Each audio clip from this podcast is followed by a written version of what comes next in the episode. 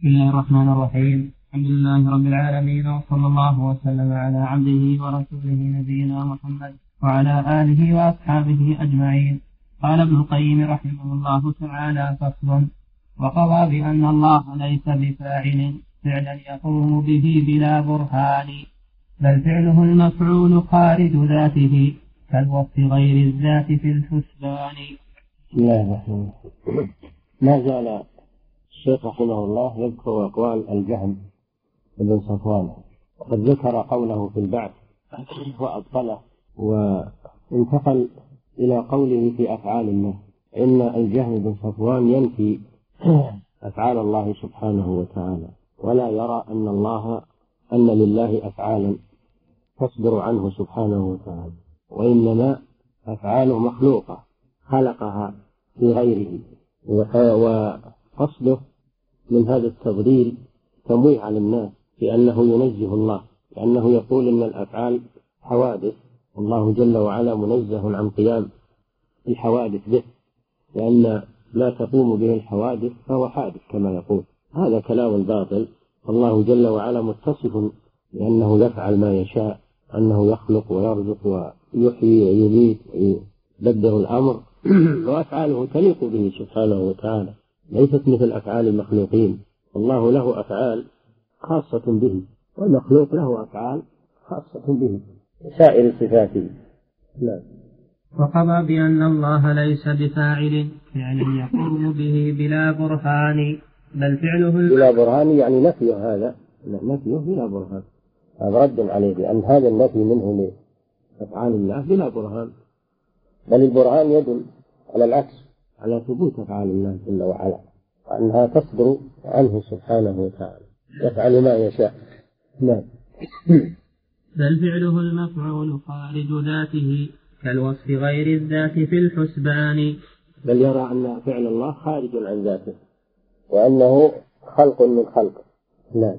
والجبر مذهبه الذي قرت به عين العصاة وشيعة الشيطان. وكذلك من أقوال الجهم الشنيعة أنه يرى أن العباد مجبورون على أفعالهم وأن هذه أفعال الله خلقها فيهم وهم مجبورون عليها ليس لهم اختيار فهم كالآلة التي تحرك بيد الإنسان. هذا مذهبه في الجبر وهو أنه يرى أن العباد ليس لهم اختيار ولا إرادة وأن أفعالهم الأفعال التي تصدر عنهم أفعال اضطرارية. والله هو الذي خلقها فيهم. خلق فيهم هذه الأفعال. فهم محل محل لخلق هذه الأفعال. وليس لهم إرادة فيها ولا قصد ولا اختيار كما يقول. انظر كيف أنه نفى الأفعال عن الله ثم نفى الأفعال عن الخلق. إذا ما الأفعال هذه من أين صارت؟ لا من الخالق ولا من المخلوق. هذا تناقض. نعم.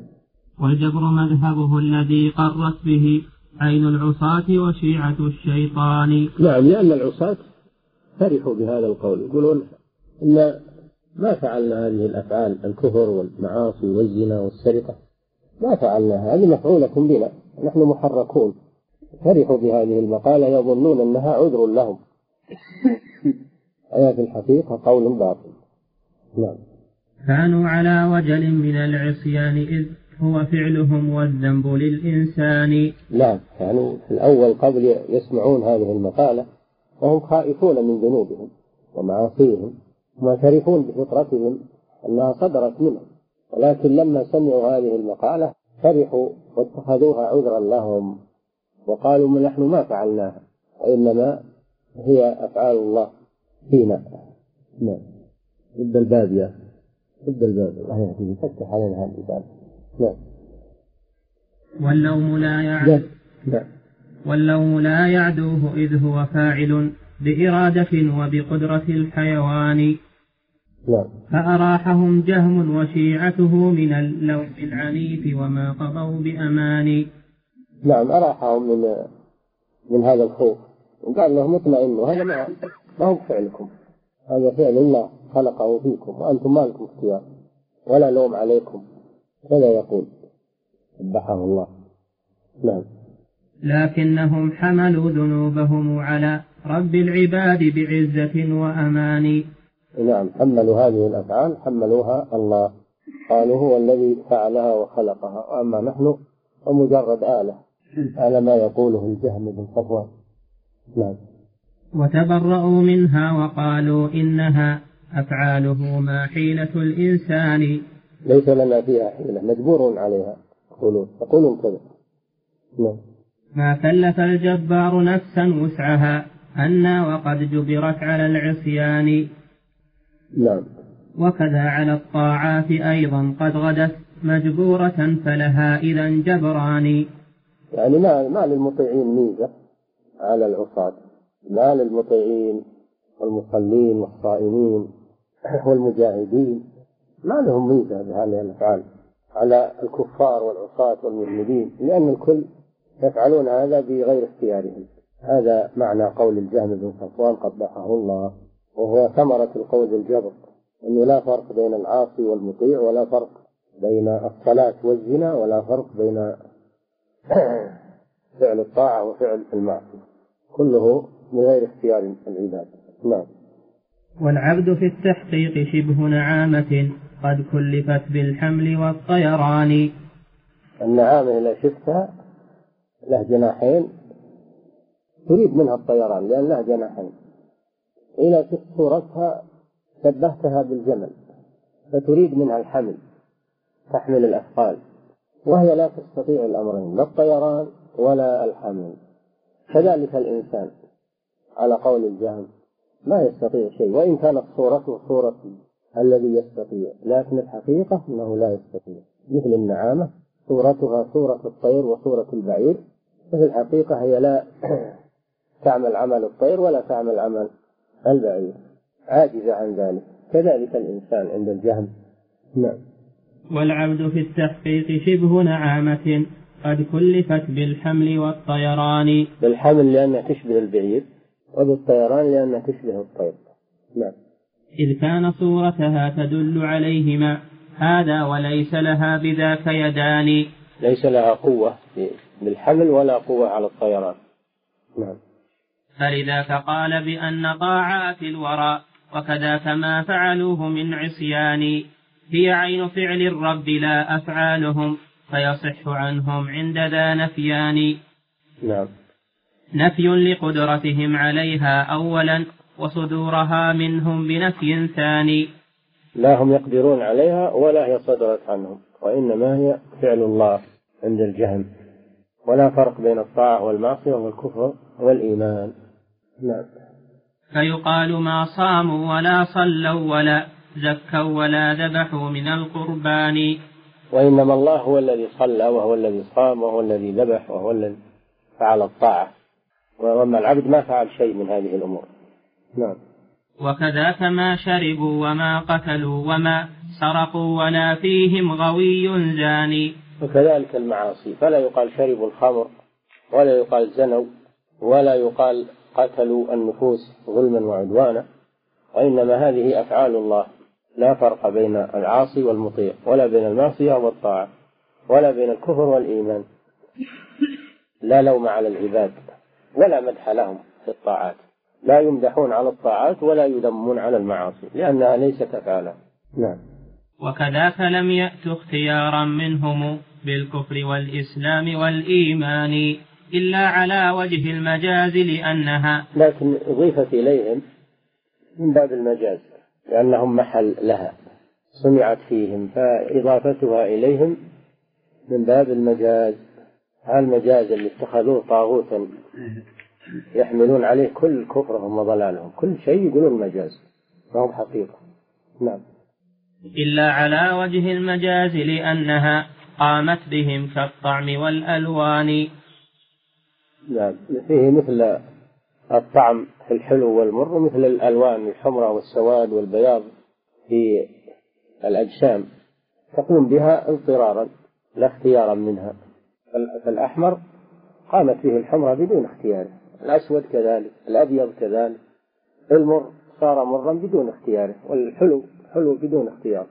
أعراض قامت بهذه الأجسام بدون اختياره فكذلك الطاعات والمعاصي مثل الألوان والطعوم. اضطرارية وليست اختيارية. نعم. جبروا على ما شاءه خلاقهم ما ثم ذو عون وغير وغير معاني.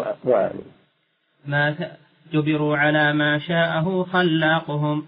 ما ثم ذو عون وغير معاني نعم. ما ما فعلوا الطاعة باختيارهم وإعانة الله لهم. ولا تركوا الطاعة لأن الله لم يعنهم عليها. بل كل سواء. لا ميزة لهذا على هذا. إنما هم مجرد أجسام تحرك.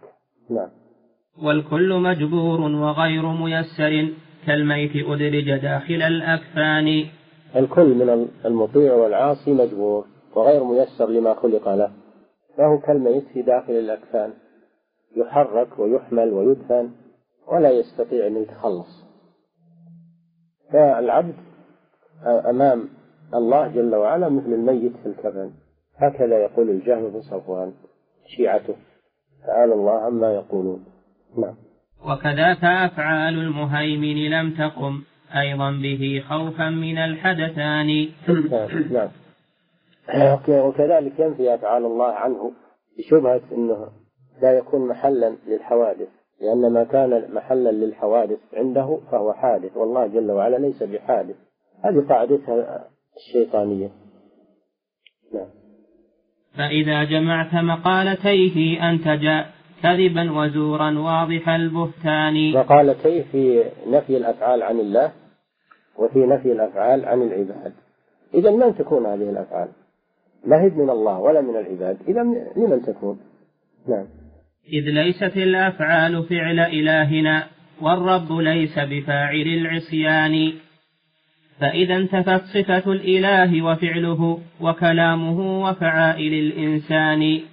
فهناك لا خلق ولا أمر ولا وحي ولا تكليف عبد فاني. إذا تبطل الشرائع وتبطل يبطل الكون كله يصير ما له مدبر ولا خالق ولا فعال لما يريد والعباد ما يفعلون شيء ولا وإنما هم آلات.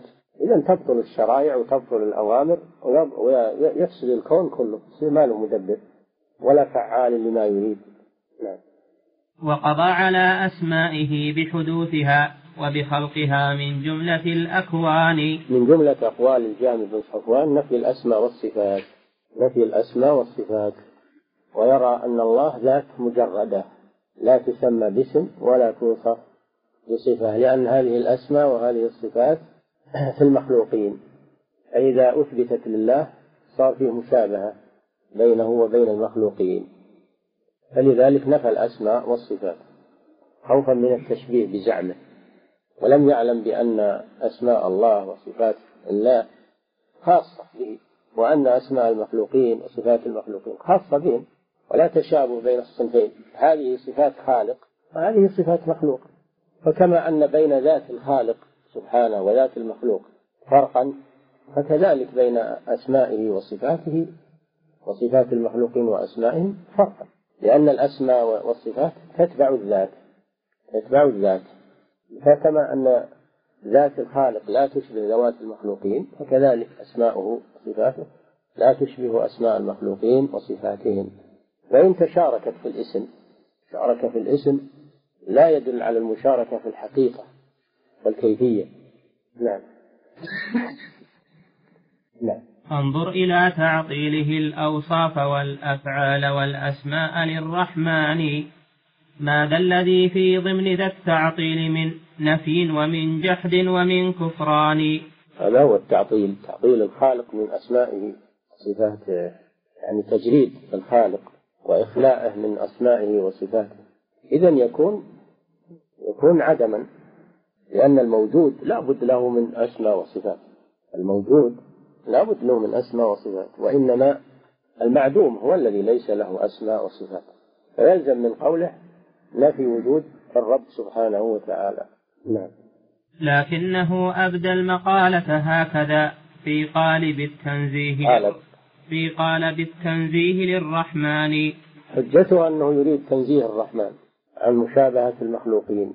وهذا غلو في التنزيه. غلو. غلو في التنزيه. نعم الخالق منزه سبحانه وتعالى. لكن ليس معنى ذلك أن تنفى عنه أسماؤه وصفاته. بل تنزه أسماؤه وصفاته كما تنزه ذاته عن مشابهة المخلوقين. ولا يلزم من إثبات الأسماء والصفات تشبيه المخلوق بالخالق. فيلزم هذا. نعم. فكما أن الله موجود والمخلوق موجود كل منه الخالق والمخلوق يوصف بأنه موجود. ولا مشابهة بين الخالق والمخلوق. لا مشابهة بين وجود الخالق ووجود المخلوق. كذلك لا مشابهة بين أسماء الخالق وصفاته وأسماء المخلوقين وصفاتهم بل المخلوقات لا تتشابه.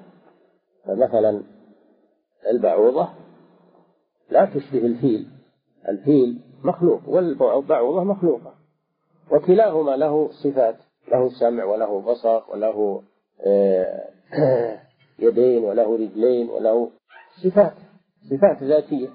ولا يلزم من هذا أن أن الفيل يشبه البعوضة.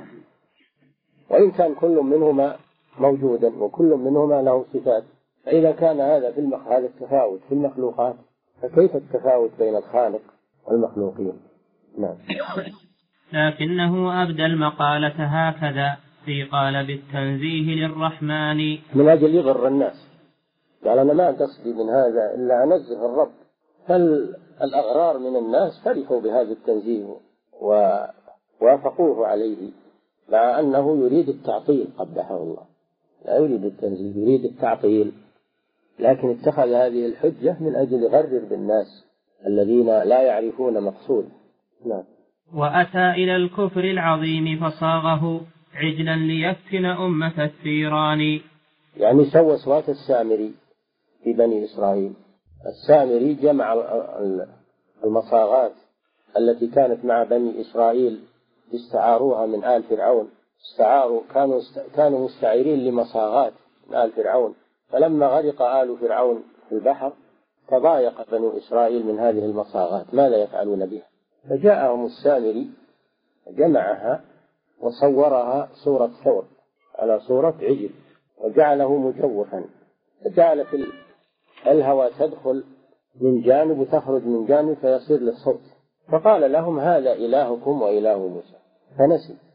موسى راح يدور ربه في, في الموعد والميقات الذي ضربه الله له وهو عندكم بهذا. هذا إلهكم وإله موسى فنسي. يعني نسي موسى.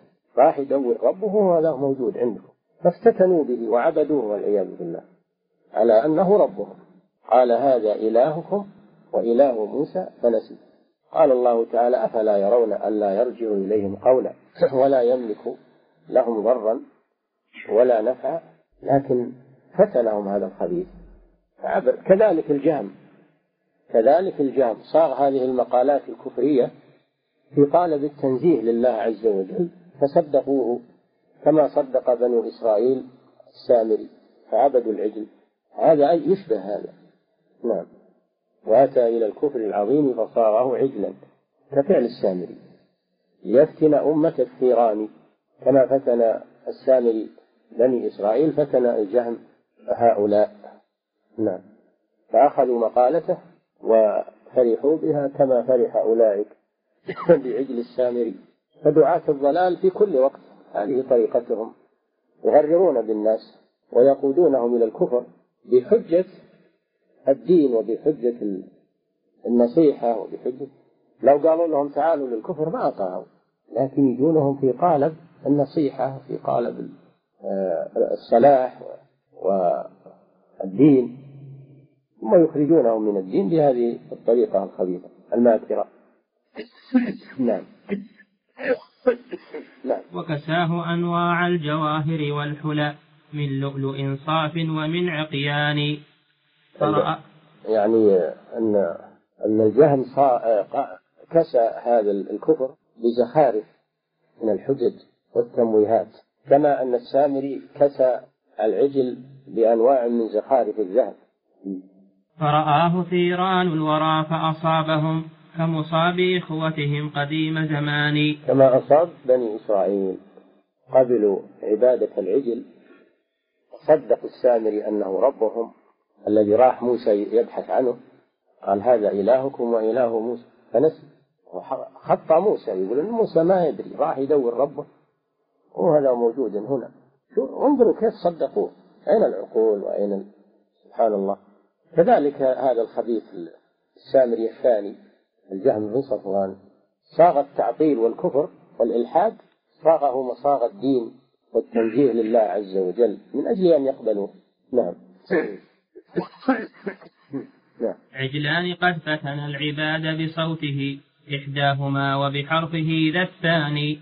نعم الثاني فتن الناس بصوت العجل الذي له خوار. أخرج لهم عجلا جسدا له خوار.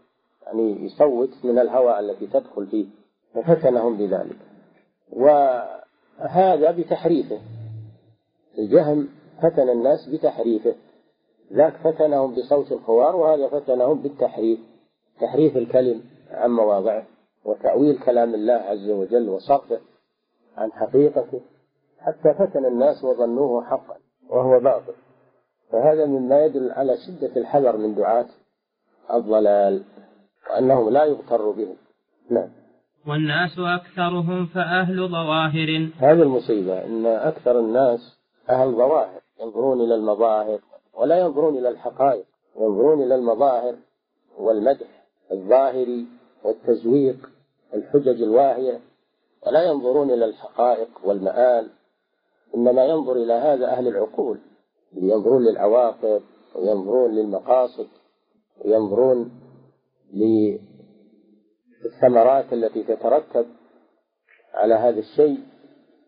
ولا ينخدعون بالمظاهر هذول أصحاب العقول. أما أصحاب المقاصد السيئة الذين ليس عندهم عقول فإنما ينظرون إلى الظواهر فقط. فيغرهم يغرهم الخداع والتلبيس والكلام المعسول يغرهم هذا الشيء فينقادون له. هذا أكثر الناس. نعم.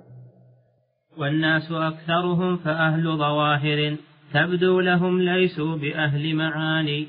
كحالة بني إسرائيل أهل ظواهر غرهم ظاهر العجل ظنوه أنه الله. وكحالة أصحاب جهم غرتهم مقالاته وتلبيساته ظنوها حقا صدقوه وقبلوها منه. وهي الكفر الصريح. نعم. والناس أكثر.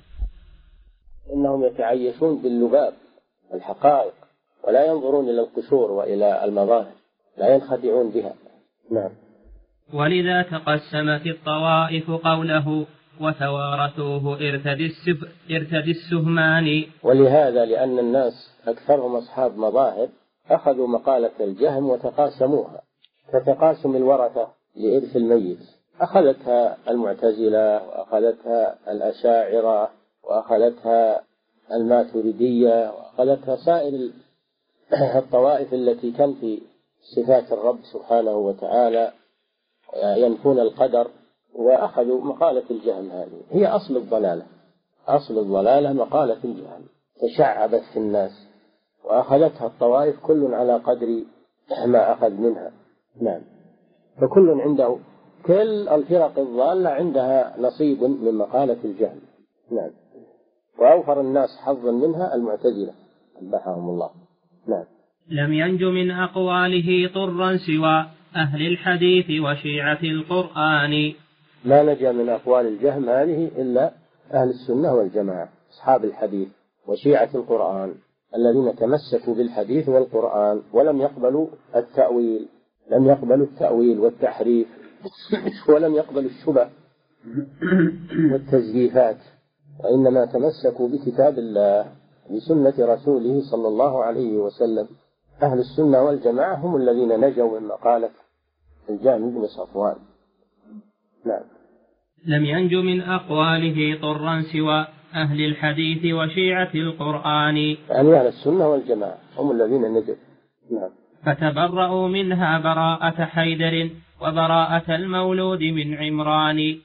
من كل تبرأوا منها من مقالة الجهم براءة حيدر من الشيعة. حيدر يعني علي بن أبي طالب. حيدر لقب من ألقاب علي. بن أبي طالب. وأصل الحيدر الأسد من أسماء الأسد سمي بذلك لشجاعته رضي الله عنه. فحيدر تبرأ من الشيعة ولما ادعوا ادعوا الألوهية له حرقهم بالنار خد الأخاديد وأوقد فيها النار وقذفهم فيها. لما قالوا إنك أنت الله ولاة الشيعة. هذه براءة علي بن أبي طالب من الشيعة. وهو بريء من كل الشيعة كل طوائف الشيعة. من الرافضة من الزيدية من جميع طوائف الشيعة. علي بن أبي طالب رضي الله عنه بريء منهم بلا شك. وإن كانوا ينتسبون إليه ويزعمون أنهم يتشيعون له ولأهل بيته فهو بريء منهم لأنه من أئمة أهل السنة والجماعة ومن السابقين الأولين إلى الإسلام من سادات المهاجرين وابن عم رسول الله صلى الله عليه وسلم وزوج ابنته. وأبو الحسن والحسين سيد شباب أهل الجنة فهو بريء منهم ولا علاقة لهم به. كذلك المولود من عمران وهو موسى عليه السلام بريء من كفار بني إسرائيل الذين عبدوا العجل.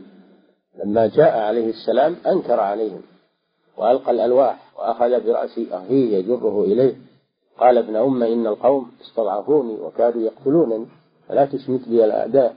ولا تجعلني مع القوم الظالمين. قال رب اغفر لي ولأخي وأدخلنا في رحمتك وأنت أرحم الراحمين. وفي سورة طه قال يا ابن أم لا تأخذ بلحيتي ولا برأسي. إني خشيت أن تقول فرقت بين بني إسرائيل ولم ترفض قولي قال فما خطبك يا سامري؟ قال بصرت بما لم يبصروا به. وقبضت قبضة من أثر الرسول فنبذتها وكذلك سولت لي نفسي. قال اذهب. فإن لك في الحياة أن تقول لا مساس وإن لك موعدا لن تخلفه. وانظر إلى إلهك. يعني هذا الصنم الذي صنعه الذي وانظر إلى إلهك الذي ظلت عليه عاكفا لنحرقنه ثم لننسفنه في اليم نسفا. إنما إلهكم الله الذي لا إله إلا هو وسع كل شيء علما هذه براءة موسى بن عمران عليه الصلاة والسلام من العجل وأصحابه. وهذا موقفه من العجل. حرقه ونسفه. وبين لبني إسرائيل أنه ليس ربا. لأنه لو كان ربا ما تسلط عليه موسى وحرقه ونسفه في اليم. ولما حصل للسامري هذا الوعيد أنه أصيب بمرض والعياذ بالله في حياته ما يقدر أحد يلمسه. إن لك في الحياة أن تقول لا مساس. ما أحد يقدر يلمسه من شدة العذاب. وإن لك موعدا لن تخلفه. عذاب الآخرة أشد والعياذ بالله. نعم. هذا جزاء المفترين على الله عز وجل في الدنيا والآخرة. هذا مصيرهم وهذا موقف أنبياء الله وأولياء الله منهم. نعم. فتبرأوا منها براءة حيدر وبراءة المولود من عمران. ترى في بعض النسخ المولود من عثمان وهذا خطأ. بعض النسخ فيها المولود من عثمان هذا خطأ من عمران. نعم. من كل شيعي خبيث وصفه وصف اليهود محلل الحيتان. نعم يعني إن الشيعة مذهب الشيعة منبثق من مذهب اليهود وهم أشبه الناس باليهود. الشيعة هم أشبه الناس في اليهود وهم من صنائع اليهود. أصل التشيع نشأ من البذرة الأولى الذي هو ابن سبأ اليهودي الذي جاء من اليمن في خلافة عثمان رضي الله عنه. شغب على عثمان وألب عليه. جمع الناس ضده حتى قتلوا عثمان رضي الله عنه. ثم إنه انحاز بزعمه إلى علي بن أبي طالب وطلبه علي ليقتله فهرب وصار يحرض الناس ويلقنهم المبادئ الخبيثة مبدأ التشيع. فالحاصل أن هذا أصل التشيع أنه من اليهود نشأ من اليهود ولا يزال بين اليهود وبين الشيعة صلة وثيقة دائما وأبدا. وهم يتشابهون في الكذب والافتراء ومعاداة أولياء الله متشابهون دائما وأبدا. نعم. فصل في مقدمة قبل التحكيم. محلل الحيتان. في قصة أصحاب السبت من اليهود لما حرم الله عليهم صيد الحيتان يوم السبت احتالوا عليها وأمسكوها بالشباكات ثم أخذوها يوم الأحد. فلما رأى الله ذلك منهم أوقع بهم أشد العقوبة.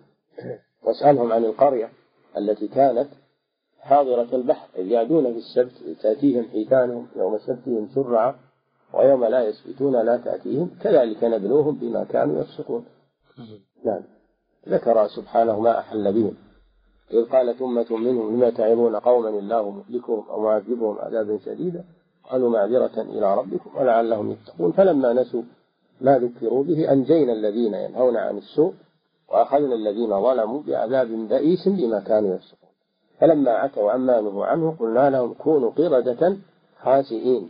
وإذ تأذن ربك ليبعثن عليهم إلى يوم القيامة من يسومهم سوء العذاب هذه سنة الله فيهم في اليهود أنهم دائما يبعث الله عليهم من يدمرهم ومن يسومهم سوء العذاب. كل ما تجمعوا وكل ما قويت شوكتهم يسر الله لهم من الجبابرة من يتسلط عليهم ويدمرهم كما تكرر هذا في التاريخ.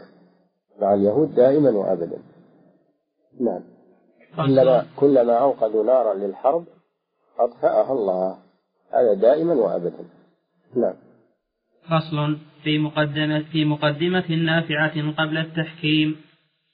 يا أيها الرجل المريد نجاته اسمع مقالة ناصح معواني. كن في أمورك كلها متمسكا بالوحي لا بزخارف الهذيان. هذا الفصل كله واضح المعاني كله وصايا قبل التحكيم لأنه سيعقد فصلا للتحكيم بين الطوائف. قبل هذا الفصل قدم النصيحة. نعم. كن في أمورك كلها متمسكا بالوحي لا بزخارف الهذيان. وانصر كتاب الله والسنن التي جاءت عن المبعوث بالفرقان. واضرب بسيف الوحي كل واضرب بسيف الوحي كل معطل. ضرب المجاهد فوق كل بنان. واحمل بعزم الصدق حملة مخلص متجرد لله غير جبان. واثبت بصبرك تحت ألوية الهدى فإذا أصبت ففي رضا الرحمن. واثبت بصبرك تحت ألوية الهدى فإذا أصبت ففي رضا الرحمن. واجعل كتاب الله والسنن التي ثبتت سلاحك ثم صح بجناني. من ذا يبارز فليقدم نفسه أو من يسابق يبدئ أو من يسابق يبدو في الميدان. من يسابق يبدو. من ذا يبارز فليقدم من نفسه. يبارز نعم. من ذا يبارز فليقدم نفسه أو من يسابق يبدو في الميدان. يعني إذا تسلحت إذا تسلحت بالكتاب والسنة والعلم النافع فاطلب المبارزة من المخالفين. اطلب المبارزة والمسابقة. أما قبل تسلح لا تحرك. الإنسان يتعلم أول قبل.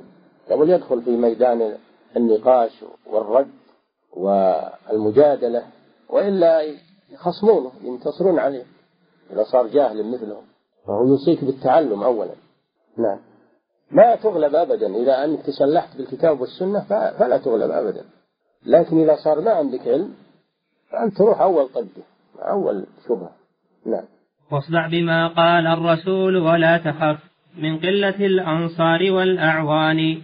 فالله ناصر دينه وكتابه والله كاف عبده بأمان. لا تخش من كيد العدو ومكرهم فقتالهم بالكذب والبهتان. نعم أنت معك سلاح وهم ما معهم سلاح. معك سلاح الكتاب والسنة وهم ما معهم الكذب والبهتان. والكذب والبهتان لا يقابلان الكتاب والسنة. نعم. لا تخش من كيد العدو ومكرهم فقتالهم بالكذب والبهتان. نعم. فجنود أتباع الرسول ملائك وجنودهم فعساكر الشيطان. نعم أنت أعوانك ملائكة ملائكة الرحمن. جبريل وميكائيل والملائكة. وأما أعوانهم فجنود الشيطان. والشياطين لا تقابل الملائكة بلا شك. في بدر لما الشيطان رأى الملائكة هرب ويزين لهم الشيطان أعمالهم وقال لا غالب لكم اليوم من الناس وإني جار لكم. فلما تراءت الفئتان نكص على عقبيه وقال إني بريء منكم إني أرى ما لا ترون. يرى الملائكة إني أرى ما لا ترون إني أخاف الله والله شديد العقاب. لما رأى الملائكة مع الصحابة هرب وألقى نفسه في البحر. وكذلك في كل زمان. أتباع الحق معهم ملائكة وأتباع الباطل معهم شياطين. ولا تتقابل الشياطين مع الملائكة أبدا. نعم. فجنود. نعم. وجنود أتباع الرسول ملائك. يعني اللي تعينهم. يوحي ربك إلى الملائكة. أني معكم فثبتوا الذين آمنوا. نعم. فجنود أتباع الرسول ملائك. وجنودهم فعساكر الشيطان. نعم. شتان بين العسكرين فمن يكن متحيزا فلينظر الفئتان. يعني اللي يريد يتخير يشوف الفئتين. هل يصير مع مع من من جنودهم ملائكة أو يصير مع من جنودهم شياطين؟ نعم. واثبت وقاتل تحت رايات الهدى واصبر فنصر الله ربك داني. واذكر مقاتلهم لفرسان الهدى. لله در مقاتل لله در مقاتل الفرسان. اذكر ما حصل لهم في بدر وفي حنين وفي وفي غيرها من الوقائع التي نصر الله بها المسلمين وفي غزو التتار وفي مع صلاح الدين في الصليبيين وغيرهم. اذكر اذكر مقاتل أهل الحق مع أهل الباطل. يكون لك قدوة. نعم. وادرأ بلفظ النص في نحر العدا وارجمهم بتواقب الشهبان. لا تخش كثرتهم فهم كثرتهم. لا تخش كثرتهم فهم همج الورى وذبابه أخاف من ذبان. نعم هم ذبان و... وجنود الرحمن ملائكة. والمراد بالقتال هنا يشمل القتال بالسيف ويشمل القتال ب... ب... بالحجة والبيان. يسمى قتال. يعني مدافعة أهل الباطل بالحجة مثل مدافعتهم بالسلاح يا أيها النبي جاهد الكفار والمنافقين. الكفار بالسلاح والمنافقين بالحجة. نعم. لا تخش كثرتهم فهم همج الورى وذبابه أتخاف من ذبان. واشغلهم عند الجدال ببعضهم بعضا فذاك الحزم للفرسان. من مما ينبغي أن يتخذ في قتالهم أن يشغل بعضهم ببعض لأنهم متفرقين ما هم وإن رأيتهم على أنهم جماعة واحدة تراهم متفرقين أشغل بعضهم ببعض أشغل بعضهم ببعض علشان ينشغلون عنك يضعفون لأنهم ولله الحمد متفرقون تحسبهم جميعا وقلوبهم شتى. بخلاف أهل الحق فإنهم مجتمعون بقلوبهم وأبدانهم. نعم. وإذا هم حملوا عليك فلا تكن فزعا لحملتهم ولا بجبان. لأن حملتهم تضمحل وإن ظهرت أنها قوية لكنها مبنية على الباطل والمبني على الباطل يتلاشى. نعم. واثبت ولا تحمل بلا جند فما هذا بمحمود لدى الشجعان. أي نعم رجع لأول الكلام إنك لا تدخل الميدان إلا هو فرد واحد في وقته وفي زمانه. هزم الطوائف كلها. يعني معه سلاح الكتاب والسنة. نعم. فإذا رأيت عصابة الإسلام قد وافت عساكرها مع السلطان فهناك فاخترق الصفوف ولا تكن للعاجز الواني ولا الفزعان. يقول انضم مع أهل الحق. لا تنفرد. لا تنفرد لحالك و... و... وتستقل برأيك. بل انضم إلى أهل الحق. ما دام فيه جماعة من أهل الحق خليك معهم. فإن يد الله على الجماعة. هذا نهي هذه حكمة عظيمة. يقول يقول لا تصير لحالك. ما دام فيه عصابة من أهل الحق خليك معهم. لأن الاجتماع على الحق قوة. نعم. فإذا رأيت عصابة الإسلام قد وافت عساكرها مع السلطان. إيه هذا حث على الجماعة وعدم الانفراد. حتى ولو كان الإنسان على حق لا ينفرد الحال. بل يكون مع أهل الحق لأن التفرق قال الله تعالى ولا تنازعوا فتفشل. ولا تكونوا كالذين تفرقوا واختلفوا. نعم. فهناك فاخترق الصفوف ولا تكن بالعاجز الواني ولا الفزعان. وتعر من ثوبين من يلبسهما. هذه نصيحة أخرى. تعر من ثوبين ثوب الرياء وثوب العصبية. ثوب العصبية لا تعصب بل يكون مقصودك الحق.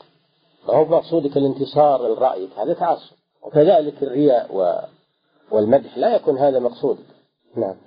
وتعر من ثوبين من يلبسهما يلقى الردى بمذمة وهوان. ثوب من الجهل المركب فوقه. فوقه. ثوب من الجهل المركب فوقه. ثوب التعصب بئسة الثوبان. الجهل هو عدم معرفة الحق. الجهل هو عدم معرفة الحق هذا جهل. وهو ينقسم إلى قسمين جهل مركب وجهل بسيط. الجهل المركب هو الذي يجهل ويجهل أنه يجهل. يجهل ويظن أنه عالم. هذا مركب جهل مركب. هذا أشد الجهل. إذا كان الإنسان يجهل ويجهل أنه يجهل يحسب أنه عالم. هذه مصيبة جدا. هذا ما يسمى في وقتنا الآن بالتعالم. إن الإنسان يدعي العلم وهو ما عنده علم. هذا جهل مركب وهذا أشد أنواع الجهل. الثاني جهل بسيط وهو أن يجهل ويعلم أنه جاهل. هذا سهل. إذا صار يعلم أنه جاهل سيسعى إلى التعلم وإلى إزالة جهله. لكن المشكلة إذا صار يجهل ولا يدري أنه يجهل. هذه المصيبة الآن. يقول اترك الجهل بنوعين الجهل البسيط والجهل المركب. هذا شيء والشيء الثاني انبذ العصبية. لا تتعصب الرايد. وإنما تتعصب لكتاب الله وسنة رسوله. تعصب للحق. يصير قصدك الحق وهدفك الحق. نعم. لا تتعصب الرايد ولا تعصب الجماعة ولا تعصب لحزبك أو مذهبك أو لقولك لا. تعصب للحق. مع من كان. خذ الحق مع, مع من كان. فالحق ضالة المؤمن. أن تبحث عن الحق. فإذا بدالك الحق ولو مع عدوك. اقبله. إذا بدالك الحق ولو هو مع عدوك اقبله. نعم. فإذا سلمت من الجهل وسلمت من التعصب فإنك توفق. أما إذا أصبت بهما أو بواحد منهما فأنت هالك بلا شك. نعم. خذوا هذه النصيحة هذه عظيمة. نعم. وتحل بالأنصاف وتحل بالإنصاف أفخر حلة زينت بها الأعطاف والكتفان. لا من الإنصاف لا تظلم الناس. لا تظلم الناس.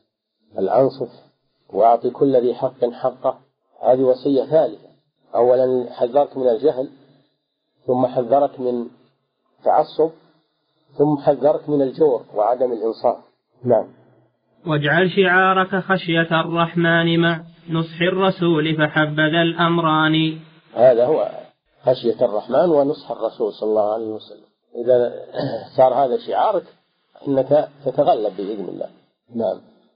وتمسكن بحبله وبوصيه وتوكلن حقيقة التكلان. فالحق وصف الرب وهو صراطه الهادي إليه لصاحب الإيمان. نعم. وهو الصراط عليه رب العرش أيضا ودا قد جاء في القرآن. والحق منصور وممتحن فلا تعجب فهذه سنة الرحمن. يعني إذا حصل إذا حصل على أهل الحق نكبة أو مصيبة فلا يكون هذا ناقضا لعزمك أو مضيق. الحق منصور وممتحن يجري أحيانا. لو أن الحق دائما ينتصر ما صار لأحد ميزة. لكن من سنة الله جل وعلا أنه داولة بين العباد. الرسول صلى الله عليه وسلم وأصحابه حربهم مع الكفار سجال. سجال تارة ينتصر وتارة يحصل عليهم ما يحصل كما حصل في في غزوة أحد كما حصل في حنين. كما حصل في غير هاتين الوقعتين الحق قد يصاب بسبب بسبب خلل في أهله. لا بخلل في الحق وإنما الخلل في أهل الحق. يصير فيهم خلل فيصابون من عدوهم. فإذا حصل هذا فلا يكون هذا ناقضا لعزمك أو مزهدا لك في الحق. بل اصبر واثبت وأصلح ما عندك من الخلل. لأنه ما أصابك هذا الشيء أو أصاب أصحابك إلا بسبب خلل فيكم أنتم. أولما أصابتكم مصيبة قد أصبتم مثليها. قلتم أن هذا قل هو من عند أنفسكم. إن الله على كل شيء قدير. الذي أصابهم يوم أحد إنما هو بسبب من أنفسهم. فلما أصلحوا أعاد الله لهم الكرة. نعم. والحق منصور وممتحن فلا تعجب فهذه سنة الرحمن. هذه خذها قاعدة أيضا. أنه ما دائما الحق منتصر ولا هي دائما الغلبة لأهل الحق. قد يكون عكس في بعض الأحيان. فهذا من باب الامتلاء والامتحان. فعليك بالصبر وانتظار الفرج ولا تيأس. نعم. فالذي يصيب المسلمين تمحيص والذي يصيب الكفار محق وهلاك. وليمحص الله الذين آمنوا ويمحق الكافرين. نعم. وبذاك يظهر حزبه من حربه ولأجل آه هذه الحكمة. يظهر حزبه حزب الرحمن من حربه وهم الكفار. يتميز هذا من هذا. شوفوا وش اللي حصل من المنافقين في وقعة أحد. ماذا قالوا من الكلام؟ وفي غزوة الأحزاب ما الذي قالوه؟ ظهر النفاق ظهر الشر. لكن أهل الإيمان ثبتوا. أهل الإيمان ثبتوا. ولما رأى المؤمنون الأحزاب قالوا هذا ما وعدنا الله ورسوله وصدق الله ورسوله وما زادهم إلا إيمانا وتسليما. نعم. يظهر حزبه من حربه. هذه الابتلاءات تميز هذا من هذا. وإلا لو كان الانتصار دائما للمسلمين ما ما صار فيه ميزة دخلوا الناس كلهم بالدين كان كل الناس يدخلون بالدين. يبون هالنصر هذا ويبون هالعز ويبون هالنعمة يعيشون فيها. لكن لا صار فيها بعض المرات قتل وفيها هزيمة؟ لا يتراجعون نعم. وبذاك يظهر حزبه من حربه ولأجل ذاك الناس طائفتان. ولأجل, ولأجل ذاك الحرب بين الرسل والكفار مذ قام الورى سجلان. نعم. يوم لهم ويوم عليهم. نعم. لكنما العقبى لأهل, آه لكن العاقبة للمتقين. فنصر الكفار لا يستمر. يضمحل. وتكون العاقبة والدائرة للمتقين دائما وأبدا. نعم. لكنما العقبى لأهل الحق إن فاتت هنا كانت لدى الديان. إن فاتت في الدنيا فهي لهم في الآخرة. قل هل تربصون بنا إلا إحدى الحسنيين؟ إما النصر وإما الشهادة. نعم. واجعل لقلبك هجرتين ولا تنم فهما على كل امرئ فرضان. الهجرة الترك ترك الشيء. والمراد هنا بالهجرة ترك الباطل. ترك الباطل والانتقال إلى الحق. ترك الباطل والانتقال إلى الحق. ترك الباطل والانتقال إلى الحق وهو نوعان هجرة إلى الله وهجرة إلى رسوله صلى الله عليه وسلم. هجرة إلى الله بالإخلاص والتوحيد وهجرة إلى الرسول بالاتباع والاقتداء. هجرتين. هذه هجرة القلوب وهناك هجرة الأبدان وهي الانتقال من بلد الكفر إلى بلد الإسلام. فالهجرة هجرتان هجرة للقلب وهجرة للبدن. هجرة القلب هي من الكفر إلى الإيمان إلى الله بالإخلاص له وإلى رسوله بالاتباع. وهجرة من بالبدن من من بلاد الكفار إلى بلاد المسلمين فرارا بالدين. نعم. نعم. واجعل لقلبك هجرتين ولا تنم فهما على كل امرئ فرضان. فالهجرة الأولى إلى الرحمن بالإخلاص في سر وفي إعلان فالقصد وجه الله بالأقوال والأعمال والطاعات والشكران. فبذاك ينجو العبد من إشراكه ويصير حقا عابد الرحمن. والهجرة الأخرى إلى المبعوث بالحق المبين وواضح البرهان. فيدور مع قول الرسول وفعله نفيا وإثباتا بلا روغان. ما ما يسلم أحد إلا بهالهجرتين هجرة إلى الله وهجرة إلى الرسول. كما أنه ما يسلم إلا بالهجرة من بلد الكفر أيضا إلى بلد الإسلام. نعم. ويحكم الوحي المبين على الذي قال الشيوخ فعنده حكمان. لا يحكمان بباطل أبدا وكل العدل قد جاءت به الحكمان. ويحكم يحكم الكتاب والسنة على أقوال الشيوخ يعرض أقوال الشيوخ مهما كبروا ومهما صاروا علماء يعرض قولهم على الكتاب والسنة. فما وافق الكتاب والسنة يقبل وما خالفهما يرد. نعم. حتى ولو كانوا من أكابر الشيوخ القرآن والسنة فوق الجميع. نعم. وهما كتاب الله أعدل حاكم فيه الشفاء وهداية الحي فيه, فيه الشفاء وهداية الحيران. حيران. فيه الشفاء وهداية الحيران. حي. وهداية الحيران. نعم. والحاكم الثاني كلام رسوله ما ثم غيرهما لذي إيمان. فإذا دعوك لغير حكمهما فلا سمعا لداعي الكفر والعصيان. إذا قالوا تعال إلى القواعد المنطقية وإلى علم الكلام وإلى قول فلان وفلان قل لا لا سمع ولا طاعة. إلى الكتاب والسنة. تحاكم إلى الكتاب والسنة. لا إلى قول فلان وقاعدة فلان وعلم المنطق وعلم الكلام ما تسمونه بالبراهين العقلية. هذه كلها أباطيل. نرجع إلى الكتاب والسنة. فإما يأتينكم مني هدى فمن اتبع هداي فلا يضل ولا يشقى. هذا هو سبيل النجاة. نعم. فإذا دعوك لغير حكمهما فلا. سمعا لداعي الكفر والعصيان. قل لا كرامة لا ولا نعمى ولا طوعا لمن يدعو إلى طغيان. أبدا. نعم. وإذا دعيت إلى الرسول فقل لهم سمعا وطوعا لست ذا عصيان. إنما كان قول المؤمنين إذا دعوا إلى الله ورسوله ليحكم بينهم أن يقولوا سمعنا وأطعنا. نعم. وإذا تكاثرت الخصوم وصيحوا فاثبت فصيحتهم كمثل دخان. يرقى نعم. صيحة أهل الباطل مثل الدخان يضمحل نعم. يرقى إلى الأوج الرفيع وبعده يهوى إلى وبعده يهوي إلى قعر الحضيض الداني. الدخان يتكاثف ويغطي ويصير له ظلال لكن ما تأخذ شوي إلا هو راية كذلك صيحات الباطل نعم. هذا وإن قتال حزب الله بالأعمال لا بكتائب الشجعان. والله ما آه. فت قتال حزب الله إنما هو بالأعمال لا بالكثرة كثرة الجنود وإنما هو بالأعمال الصالحة سلاحهم العمل الصالح. نعم. بسم الله الرحمن الرحيم. الحمد لله رب العالمين وصلى الله وسلم على عبده ورسوله نبينا محمد. قال ابن القيم رحمه الله تعالى وإذا تكاثرت الخصوم وصيحوا فاثبت فصيح فاثبت فصيحتهم كمثل دخان يرقى إلى الأوج الرفيع وبعده يهوي إلى قعر الحضيض الداني. هذا وإن قتال حزب الله بالأعمال لا بكتائب الشجعان. هذا. وإن قتال حزب الله بالأعمال لا بكتائب الشجعان. والله ما فتحوا البلاد بكثرة أنا وأعداهم بلا حسبان. وكذا كما فتحوا القلوب بهذه الآراء بل بالعلم والإيمان. وشجاعة الفرسان نفس الزهد في نفس وذا محذور كل جبان. وشجاعة الحكام والعلماء زهد في الثنى من كل ذي بطلان. فإذا هما اجتمعا لقلب صادق شدت ركائبه إلى الرحمن.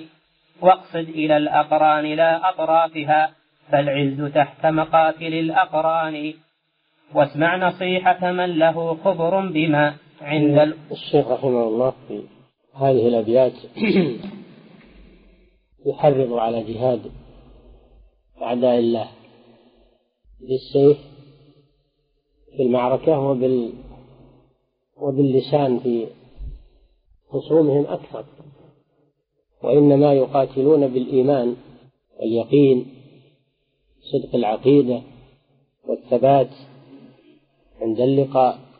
ولذلك ينتصرون في الغالب وإن كانوا قليلين لأن معهم الإيمان وينهزم أعداؤهم وإن كانوا كثيرين لأنهم ليس معهم إيمان. فالمسلمون ما فتحوا المشارق والمغارب بكثرة الجنود لأن خصومهم أكثر من الفرس والروم و... وإنما فتحوها بالإيمان والعقيدة الصحيحة ولم يفتحوا القلوب بالكلام والأقوال الكثيرة وإنما فتحوها بال...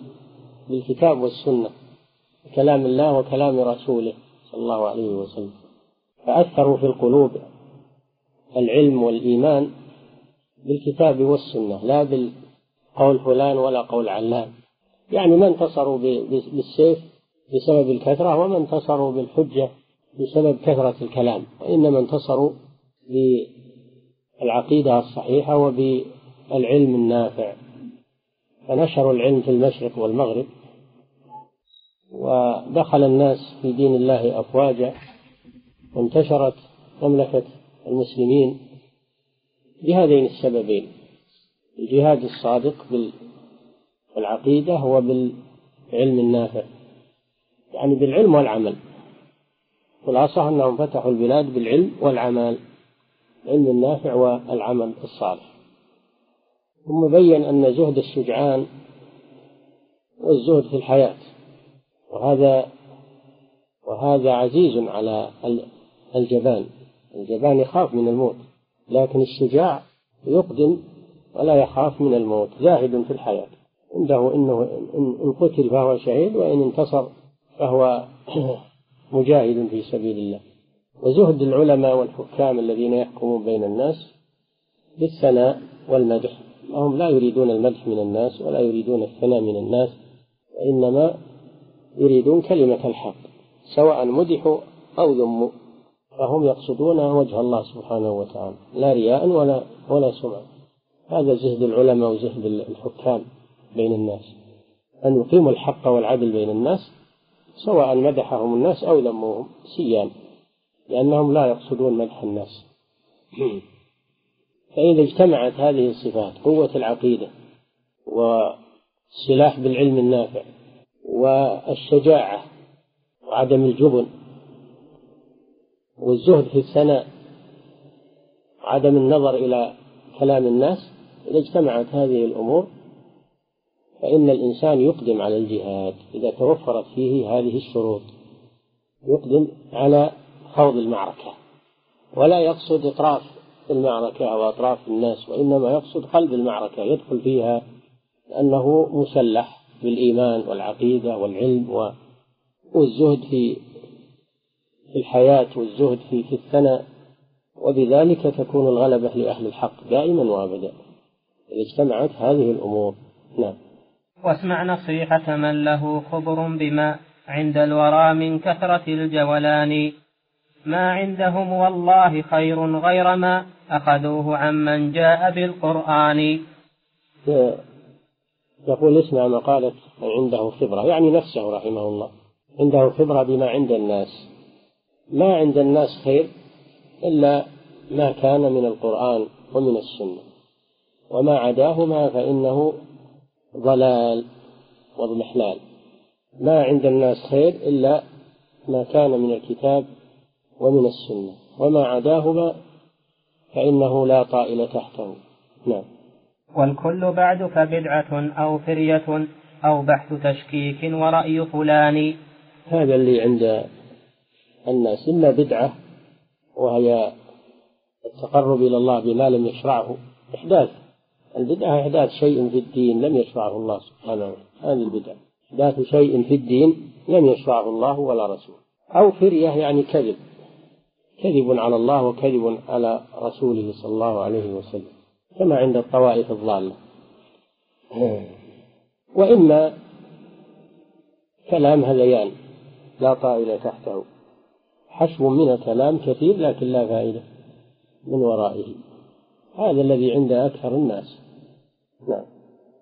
فاصدع بأمر الله لا تخشى الورى. في الله واخشاه تفز بأماني.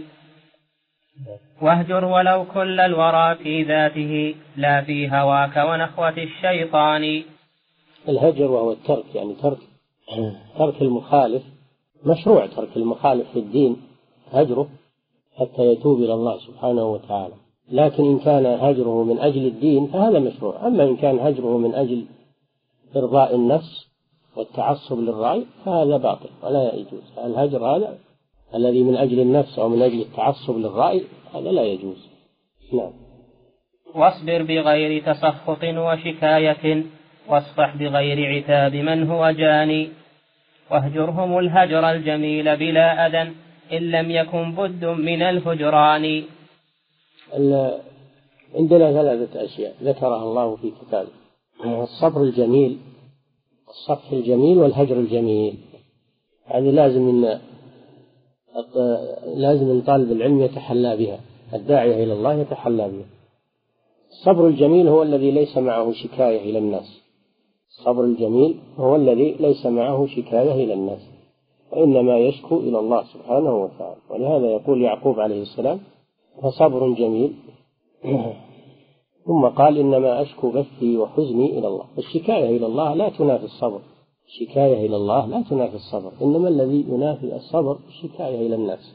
هذا هو الصبر الجميل الذي ليس معه شكاية إلى الخلق. الصفح الجميل فاصفح الصفح الجميل هو الذي ليس معه عتاب. إذا صفحت عن أحد فلا تعاتبه. اتركه. ليس معه عتاب. فإن كان معه عتاب لم يكن صفحا. والهجر الجميل واهجرهم هجرا جميلا هو الذي ليس معه أذى ليس معه أذية تكف عنهم تتركهم بدون أن يصدر منك أذى في حقهم ولا انتقام لنفسك. هذه ثلاثة الأمور الصبر الجميل الصف الجميل والهجر الجميل كلها مذكورة في القرآن. ولشيخ الإسلام ابن تيمية رسالة في هذه الأمور الثلاثة رسالة مستقلة الصبر الجميل والهجر الجميل والصف الجميل. نعم. وانظر إلى الأقدار جارية بما قد شاء من غي ومن إيمان. واجعل لقلبك مقلتين كلاهما بالحق في ذا الخلق ناظرتان. فانظر بعين الحكم وارحمهم بها إذ لا ترد مشيئة الديان. وانظر بعين الأمر واحملهم على أحكامه فهما إذا نظران. واجعل لوجهك مقلة يقول انظر إلى الأقدار التي تجري على الناس بنظرين. انظر إليها بنظرين. نظر من ناحية القضاء والقدر. فبذلك تعلم أنه لا بد من وقوع ما قدر الله سبحانه وتعالى. ونظر إلى الشرع وأن الله أمر بالخير ونهى عن الشر. وبذلك تلومهم على المعاصي. تلومهم على المعاصي والمخالفات. تأمرهم بالطاعات. أما من نظر النظر الأول نظر إلى القضاء والقدر فقط هذا نظر جبرية كما سبق. ومن نظر النظر الثاني فقط هو النظر إلى أفعال العباد ولم ينظر إلى القضاء والقدر هذا نظر القدرية كما سبق. أما أهل السنة فينظرون النظرين نظر إلى القضاء والقدر ونظر إلى أن الله أمر ونهى وشرع وأعطى الناس قدرة اختيارا يفعلون بهما إما الخير وإما الشر باختيارهم وإرادتهم. لا تنظر نظرا واحدا إلى القضاء فقط أو إلى أو إلى الأمر فقط ولكن انظر إلى الأمرين. نعم. واجعل لوجهك مقلتين كلاهما من خشية الرحمن باكيتان. أولا اجعل مقلتين للقلب. هذا النظر إلى القضاء والنظر إلى الشرع هذا نظر القلب. واجعل لوجهك مقلتين البكاء من خشية الله سبحانه وتعالى. هذا إنما يكون بالعينين. البكاء إنما يكون بالعينين. نعم. واجعل لوجهك مقلتين كلاهما من خشية الرحمن باكيتان. لو شاء ربك كنت أيضا مثلهم فالقلب بين أصابع الرحمن. نعم.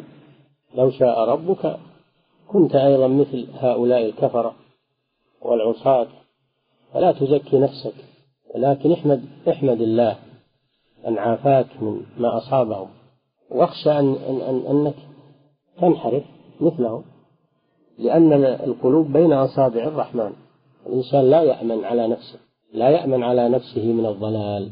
مهما بلغ من العلم والتقوى فهو لا يأمن على نفسه من الانحراف والضلال. لأنه إن أمن على نفسه فهو حري أن يصاب. فلازم يكون الإنسان عنده هذا هذا الشعور. ينظر إلى المبتلين فيحمد الله على العافية ويخشى أن يصيبه مثل ما أصابه. لأن ما أصابهم إنما هو بقضاء الله وقدره. ولو شاء الله لجعلك مثلهم. نعم. واحذر كمائن نفسك اللاتي متى خرجت عليك خرجت عليك كسرت كسر مهاني. كسرت كسر مهاني. واحذر كمائن نفسك اللاتي متى. خرجت عليك كسرت كسر مهان مهاني. نعم احذر شرور نفسك. الإنسان أخطر ما عليه شرور نفسه. فإذا وقاه الله شرور نفسه فغير, فغير ذلك من باب أولى. ولهذا النبي صلى الله عليه وسلم يقول ونعوذ بالله من شرور أنفسنا وسيئات أعمالنا. الإنسان إذا وقي شرور نفسه فإنه يوقى شرور غيرها من باب أولى. أما إذا سلطت عليه شرور نفسه فإنها تسلط عليه بقية الشرور من باب أولى. النفس خطرها شديد. نعم. وإذا انتصرت هذا يقول جل وعلا ومن يوق شح نفسه فأولئك هم المفلحون. نعم. وإذا انتصرت لها فأنت كمن بغى. طفي الدخان بموقد النيران. موقد طفي الدخان بموقد النيران. أو موقد بموقد النيران. وإذا وإذا انتصرت فأنت كمن بغى. طفي الدخان بموقد النيران. والله يقول لا تنتصر لنفسك أبدا وإنما تنتصر للحق. أما نفسك فمهما أصبت ومهما ابتليت من الناس فاصبر. ولهذا كان النبي صلى الله عليه وسلم يؤذى ولا ينتصر لنفسه أبدا وإنما ينتصر لله عز وجل. وكان لا يغضب لنفسه أبدا عليه الصلاة والسلام.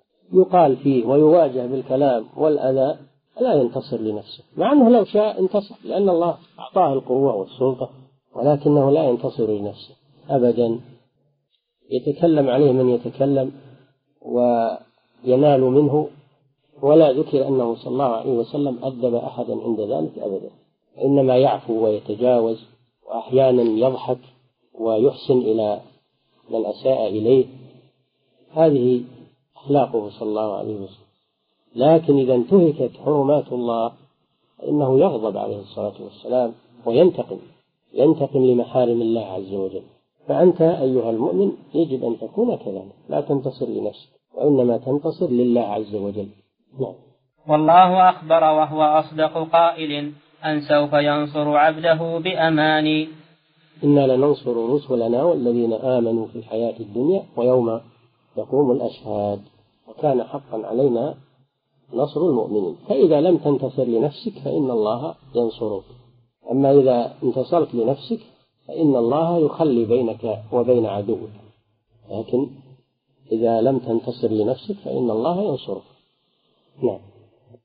من يعمل السوء سيجزى مثلها. أو يعمل الحسنى يفز بجنان من, من عمل صالحا فلنفسه ومن أساء فعليها. نعم. هذه وصية ناصح ولنفسه وصى وبعد سائر الإخوان. هذا الذي ذكر في هذه الأبيات في هذا الباب الذي أتينا على آخره منذ ليلتين هذه وصية ناصح. ناصح لنفسه أولا وهكذا ينبغي للمؤمن أن يبدأ بنفسه. وينصح نفسه أولا ثم ينصح إخوانه فهو موجه هذه النصائح إلى نفسه أولا ثم ينصح بها كل مؤمن.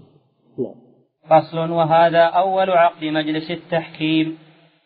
فجلس لأن هذه القصيدة المقصود منها التحكيم بين الطوائف التحكيم بين الطوائف وبيان من هو على الحق منها ومن هو على الباطل.